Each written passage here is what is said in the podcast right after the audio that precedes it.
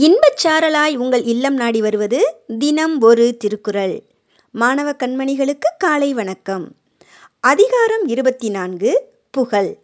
குறள் எண் இருநூற்றி முப்பத்தி நான்கு நிலவரை நீள்புகழ் ஆற்றின் புலவரை போற்றாது புத்தேல் உலகு. விளக்கம் இவ்வுலகின் எல்லையில் நீடித்து நிற்கவல்ல புகழை நிலைநாட்டினால் வானுலகம் அத்தகையவரை போற்றுமையன்றி தேவரை போற்றாது. உலகம் முழுவதும் பரவியிருக்கும் புகழை ஒருவர் பெற்றிருந்தால் வானுலகத்தவர் கூட தங்களை போற்றாமல் அவரையே போற்றுவர் என்று கூறுகிறார் திருவள்ளுவர். மீண்டும் குரல்.